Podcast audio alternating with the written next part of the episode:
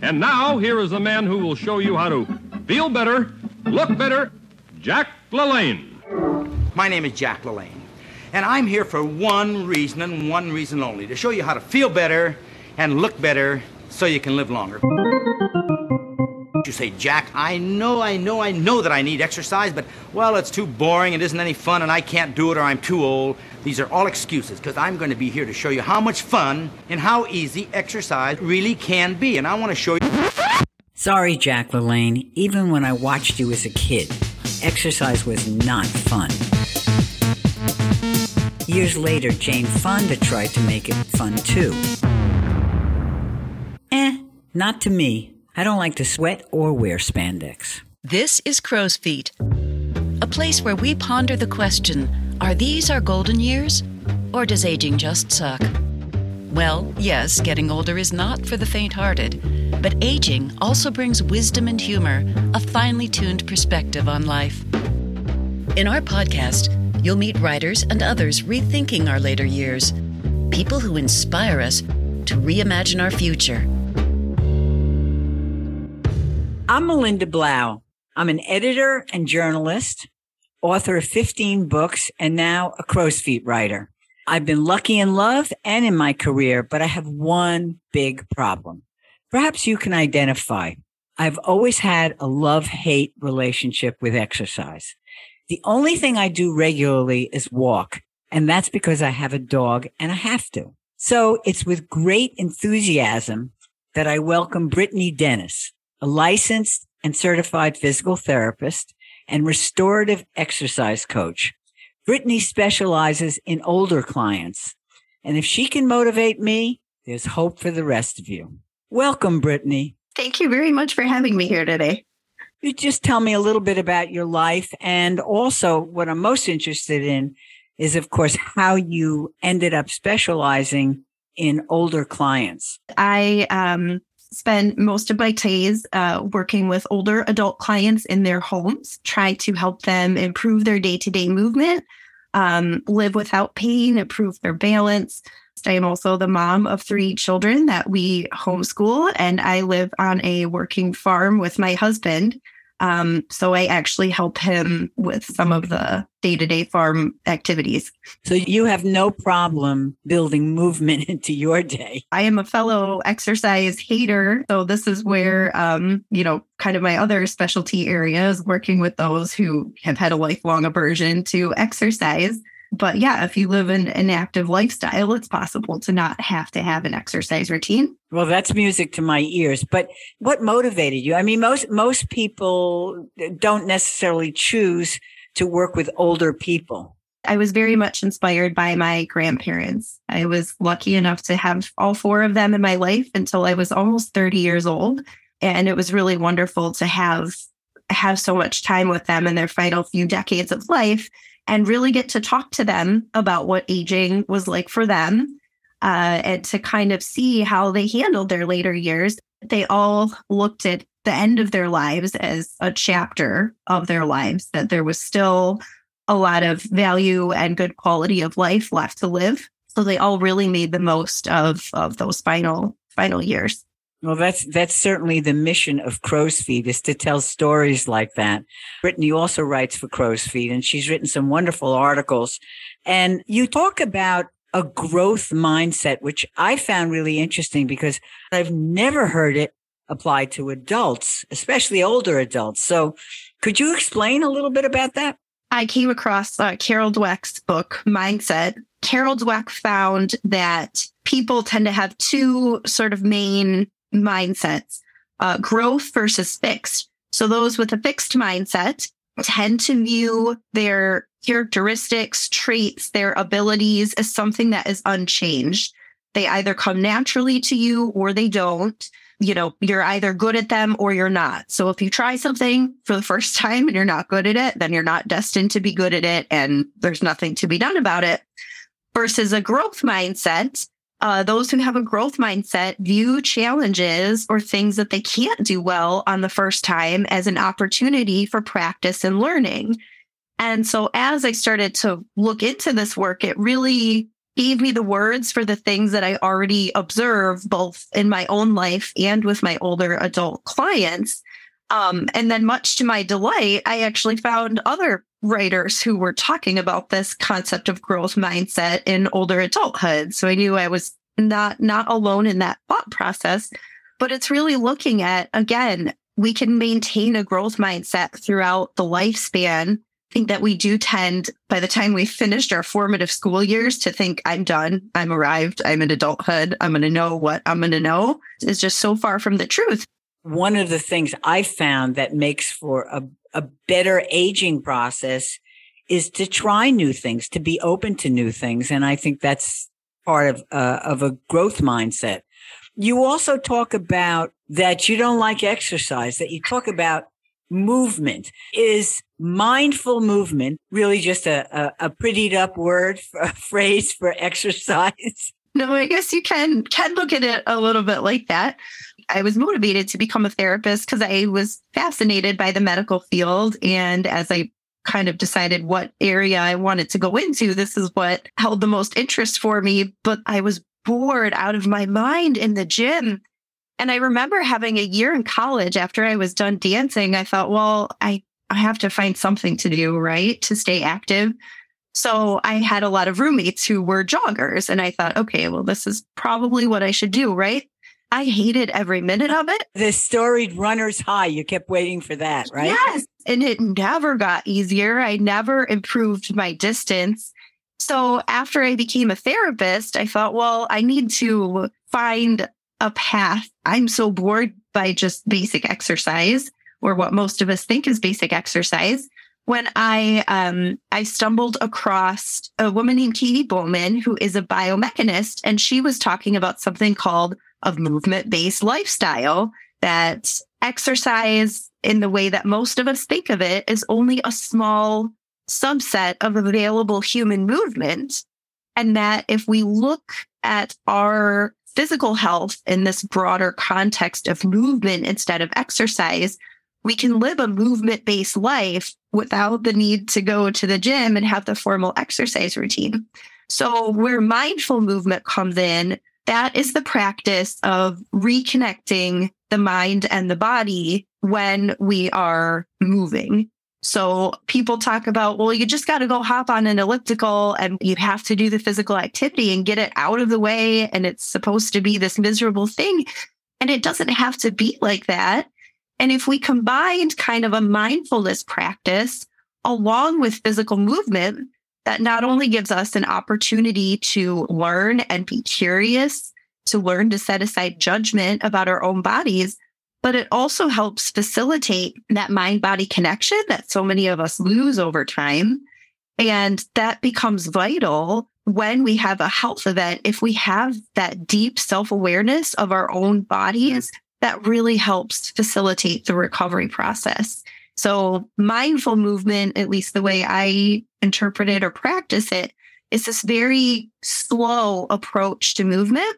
I will say it does not work for everyone, and that's okay. But that I found for those those of us who have always hated exercise, it actually becomes a really good approach.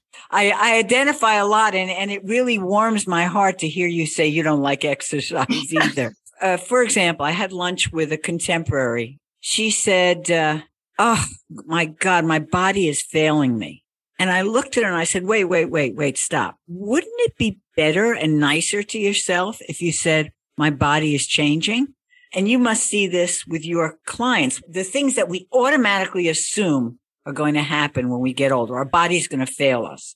So tell me about some of the common misconceptions you find with your clients. I've definitely found, you know, when I first start to work with somebody, that I need to spend much more time listening the first hour that I'm with somebody, and I can pick up on that language. And you're right, we all have this internal narrative, whether we realize it or not. So yeah, just that general thought of my my body is going downhill is really common. Another common one is that I have arthritis, it's causing pain, and there's nothing I can do about it. I've seen this in my clients, and there's a large body of research behind this at this point, that there's actually a really poor relationship between arthritis and pain. I have worked with people who have very advanced arthritis and they have no pain, maybe some stiffness. I have worked with people who have very little arthritis, but they have a lot of pain. So it's a really complex picture. Pain perceptions change over time. So say you have an old knee injury, thirty years later, now it's becoming painful and it's, oh, I've damaged my knee and now it's causing pain. The brain is actually telling you you have pain when there's no damage there. It's like a smoke detector that's going off, even though there's no smoke in the house. So I think the real danger in all of these misconceptions is that they don't get brought up to right, right. family members, their healthcare provider. They all go on undertreated um, because they're accepted as, as normal. I feel like right now I have to interject something. I know you're considerably younger. How old are you? I am thirty-six. This begs the question, how can you really help somebody when you haven't experienced that? I mean, in no universe are you old. You know, even though you didn't like to exercise your whole life, uh, I don't imagine that you have a fear of falling or loss of uh, balance. You know, you're running around after three little kids and, and running a farm. So I'm assuming that these are not your problems. So how do you, how do you deal with that? This is something that I struggle with. Um, I do know that I'm working at a disadvantage. So I try to make sure I keep that in mind every time I'm with my client. And I think sometimes as healthcare providers, we know everything. We're going to tell you, you got to do X, Y, and Z. And if you can't do that, you're going to be labeled non-compliant. But oftentimes we're giving advice that doesn't work because we haven't lived that person's experience. We haven't spent enough time listening. So I think that's what trying to continue to educate myself, but most importantly, listen. How do you work with somebody like me? I know movement is good for me. I'll stop using the word exercise. That movement's good for me. I know enough. I've taken enough classes over my life in Pilates, in yoga. But do I do it on my own? No. So talk to me a little bit about motivation. Motivation is one of the things I get asked about most often. Well, that's great that there are these restorative exercises that can help me, or if I go for a walk, it's going to help me. But what if I'm just not motivated to do it? And motivation is very fleeting. It's not good for any of us to rely on motivation. And it takes so much energy to have to motivate yourself to do something day in and day out. It's going to be really easy to talk ourselves out of habits that we know are good for us. Right. So my usual recommendation, and this is what I do in my own life, is to have things set up that I don't, I don't have a choice. It's just there. The nice thing about something like a movement-based lifestyle is you have infinite options for this. So how you were talking about reaching up into the cabinet and thinking, oh, this is a good stretch. What tends to happen more often than not, when somebody starts to notice I'm having a hard time reaching into the cabinet, I should move my dishes down lower where I can reach them. So now we've taken away an opportunity to work on that shoulder motion. So you can have your dishes up higher. I mean, keep them in a safe range where you can reach. My other recommendation is usually to put them down below countertop level. So now you've got to squat to get to them. There are so many simple things like electric can openers, or really a lot of handy kitchen devices that minimize the amount of work we have to do, right? But now we've taken away that opportunity from ourselves. So even making that switch from this electric can opener to a hand one, now you've got to work on upper body and grip strength every time you go to open a can. Things like carrying groceries, that's your resistance training, and you're getting right with that. It's one of the reasons I resonated with, with your whole philosophy. It's doing what you do anyway. In fact, today, doing this podcast, I'm sitting on the floor because one of your pieces of advice is sit on the floor and get up and down ten times a day. These things seem easier to somebody like me because, in a way, it's a fun challenge. What do you hear from other people that makes it difficult for them to really adopt a, a, a movement lifestyle? I think sometimes people hold on to a lot of guilt and shame for previous attempts to establish exercise routines that just weren't working. It's unconventional advice. to tell somebody, don't sit in the chair, go sit on the floor to watch your favorite T V show. It's shocking sometimes to hear these things. And I'll get people that look at me like, you know, that can't be it. It's almost like it's too, it's too insignificant. You know, we live, right. unfortunately, in a society where we, you know, go big or go home, no pain, no gain, these kinds of things. If you're not doing it big enough, it's not making a difference. We don't spend enough time celebrating those small things or looking at those small opportunities. I used to hate when people would say, feel the burn. I don't want to feel burn. Is that the only way to, to be healthy, to feel a burn? It, it just seems a little sadomasochistic to me. But, you know, a lot of my contemporaries are starting to have knee injuries, or their their breathing is not as good as it used to be. How do you convince somebody who's kind of given up? I'm too old. I'm too damaged. I'm too worn out. I'm too lazy. Whatever the, the, the reasons, I'm too sick. Those are usually the people who get sent a prescription for physical therapy, because this is my typical client. I would say somebody who has had these medical events happen, they're struggling, and they really have kind of given up.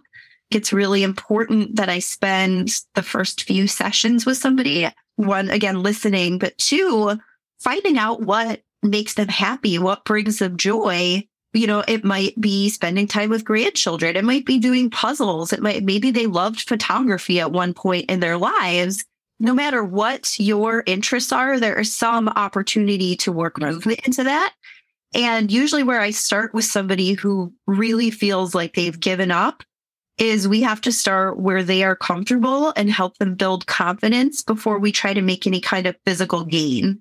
So looking at the small things that they can do to try to break down some of those barriers. Give me an example of a real person. Yes, a, a client several years ago in their early seventies who very advanced arthritis, a long history of back pain. They had a lot of breathing problems that came along with shortness of breath, lived in so much pain. And she actually told me, if I wake up and I don't have pain, my first thought is, when is it going to hit me? I mean, if that's your thought process, then your brain is going to find somewhere that there's pain. And the first activity that I gave her to do was, every time you go to stand up from a chair, you sit down and you do it again. By the end of the day, you have done double.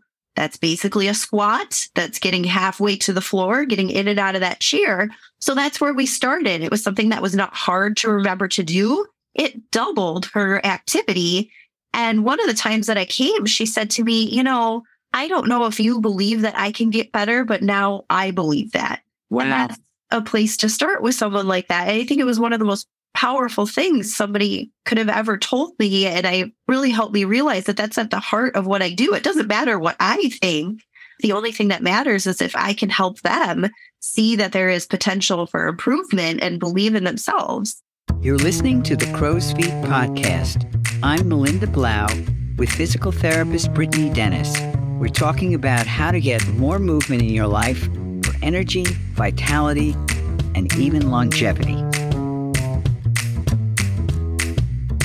I, I read that, you know, you can you can train for falling. One of my fears. It's a serious thing. And, and when I was a kid and you heard so-and-so fell, usually it was someone's grandmother, they'd say, ah, that's it. That's the beginning of the end. So first thing to know about falls is that they are going to happen. So falling is a normal part of life. I know I can say I've fallen more than once in the last year. So we need to train as much as we can for it to happen. So there's a few levels to that. And the first level is talking about, what do we do in the event of a fall? So do you have somebody that you could call? Do you think you'd be able to get yourself off the floor? What are you going to do if you're injured? So we kind of talk through the scenario and start to plant the thought in their mind. But then the next part of that is actually doing a fall simulation and fall training. One of my usual questions for somebody is, when is the last time you've gotten on the floor on purpose? And this is why getting on and off the floor, if you're able to do so, practice it every day, because research shows that even having the confidence to know that you can get on and off the floor makes you less likely to fall to begin with. The more variety of ways you have to get on and off the floor, the better off you're going to be in the event of a fall. I never do this on the first visit. I make sure I have their trust before we do this. If it's somebody who is really apprehensive about getting on the floor, I will physically lower them to the floor and we go through how they would get up. And then we have to practice that again and again and again. The third level is actually practicing the fall itself. So if we do practice falling. You say practice falling. What do you mean? Just like make believe you're falling? Yeah, pulling out a cushion and just falling right on over. I mean, that's a big motion to go through, right? That can be really alarming. So usually where I start with people is we stand in front of a wall, maybe, and we practice falling forward to the wall and trying to catch with hands, just very gentle. We start gentle and slow until we can work up to the point that I have a cushion, I bring it in, and we practice falling onto the cushion. But there are ways that you can try to protect yourself in the event of a fall and make it less likely that you will injure yourself. So I guess if you've practiced a little bit, then it's not so scary, especially if it's at home. Yeah, that's a good point. So a lot of falls do happen at home uh, because that's where we spend most of our time. However, most of us are familiar with our home environment. Balance tends to be better in an environment that's familiar. So one of my recommendations for people is to make sure they get out outdoors for a walk, because that is a completely different experience. That's an environment that is unfamiliar to you. There's a lot of input coming in. There are right. things to see. There are sounds to hear. There's unevenness on the ground. So I usually tell people, try to get out there for a walk, but pay attention to what you do. How do you react to noises? How do you react to lights? Or you can't control the people moving around you. How do you react to sudden movements? Are you avoiding obstacles in your path? It's both a good physical exercise, but also a good brain health. I think it was in one of your pieces, you said, senior gait is really scared gait, G A I T. Some people in their sixties are so tentative. They almost look scared when they're walking. Can you train that out of somebody? So usually where I start with is you. we have to purposefully expose somebody to obstacles, right? And build that confidence. Usually I try to objectively show somebody their improvement. So we might do a balance test that gives a score. Maybe I'll make a video of them walking, and then we do it again in a month and they can see their own progress. And sometimes that's enough for people. But sometimes I'll get people who improve astronomically, but they'll tell me, I don't feel like I've improved at all and I'm still afraid.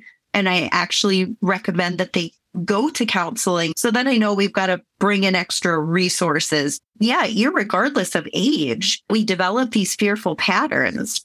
You know, even when we talk about old, yes, the scientists put it at sixty-five, but there's a vast difference between one sixty-five and another sixty-five, and between two forty-year-olds. I mean, in terms of their psychological makeup, their physical makeup, their talents. All of my old ladies say that the key to, to aging well is luck. Yeah. But I also think that you hold the other key to aging, the work that you do, which is independence. To be independent, you have to keep moving. You have to keep using your body. And for me, it's it's the greatest challenge of aging. And I love to know that there are people like you out there. So how do you interview somebody who's a potential physical therapist or a trainer, a, an exercise coach, whatever it is that you're looking for, someone who's going to help you with movement? I go through this too. If I say I have somebody who's done with physical therapy and maybe they would need a personal trainer. So I spend a lot of time observing and talking to trainers. They're not all equipped to work with older adults. There are some who are really wonderful and specialize in that. So they have to be found. I think one thing that is a big red flag if you are on a, a first-time visit with really any healthcare provider, if they are not listening, if they are spouting out advice right out in the gate, then that's usually not a good sign. The second thing, there's nothing wrong, especially if it's a trainer or a therapist, if asking if, if you can maybe observe for a little bit. Um, that's how I find trainers to recommend people to. Um, I have gone and observed group exercise classes. I have gone and observed trainers. especially somebody who really cares about their work, they're going to be more than willing to to allow that. That's a really great suggestion. You've written a lot for Crow's Feet and you have a lot of good information. But what are the, the things that you want to leave, uh, you know, exercise avoiders like me with? And what's the most important thing that, that we can think about as we, we look at the our horizon, whatever our horizon is, which, of course, none of us know? I think it's focusing on things that are joyful, um, meaningful in some way, and not looking at using our bodies as this, it has to be miserable. It has to be hard. If I'm not suffering while I'm doing this, then it's not worthwhile. It's finding those small ways that we can move. It's celebrating the small things. Um, keeping that perspective on what we're able to do and what we maybe would like to be able to do, but aren't at the moment.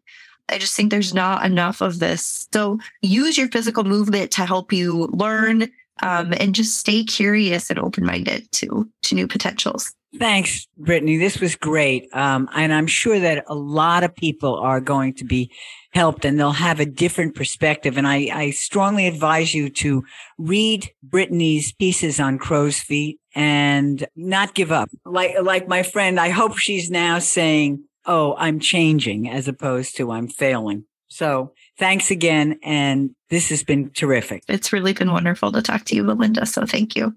No need to feel the burn or beat up on yourself. Now I can finally throw out those old Jane Fonda cassettes I never watched.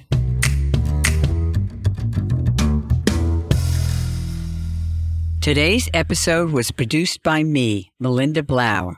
Our executive producer is Nancy Peckinham. Editing and sound design by Rich Halton.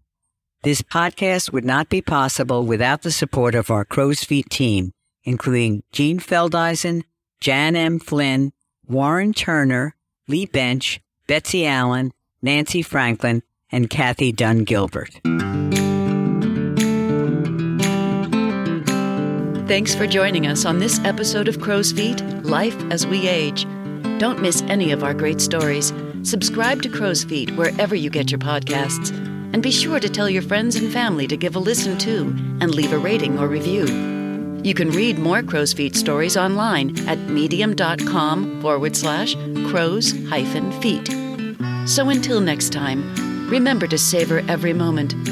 As Dag Hammarskjöld said, we are not permitted to choose the frame of our destiny, but what we put into it is ours. How about making friends with your crow's feet?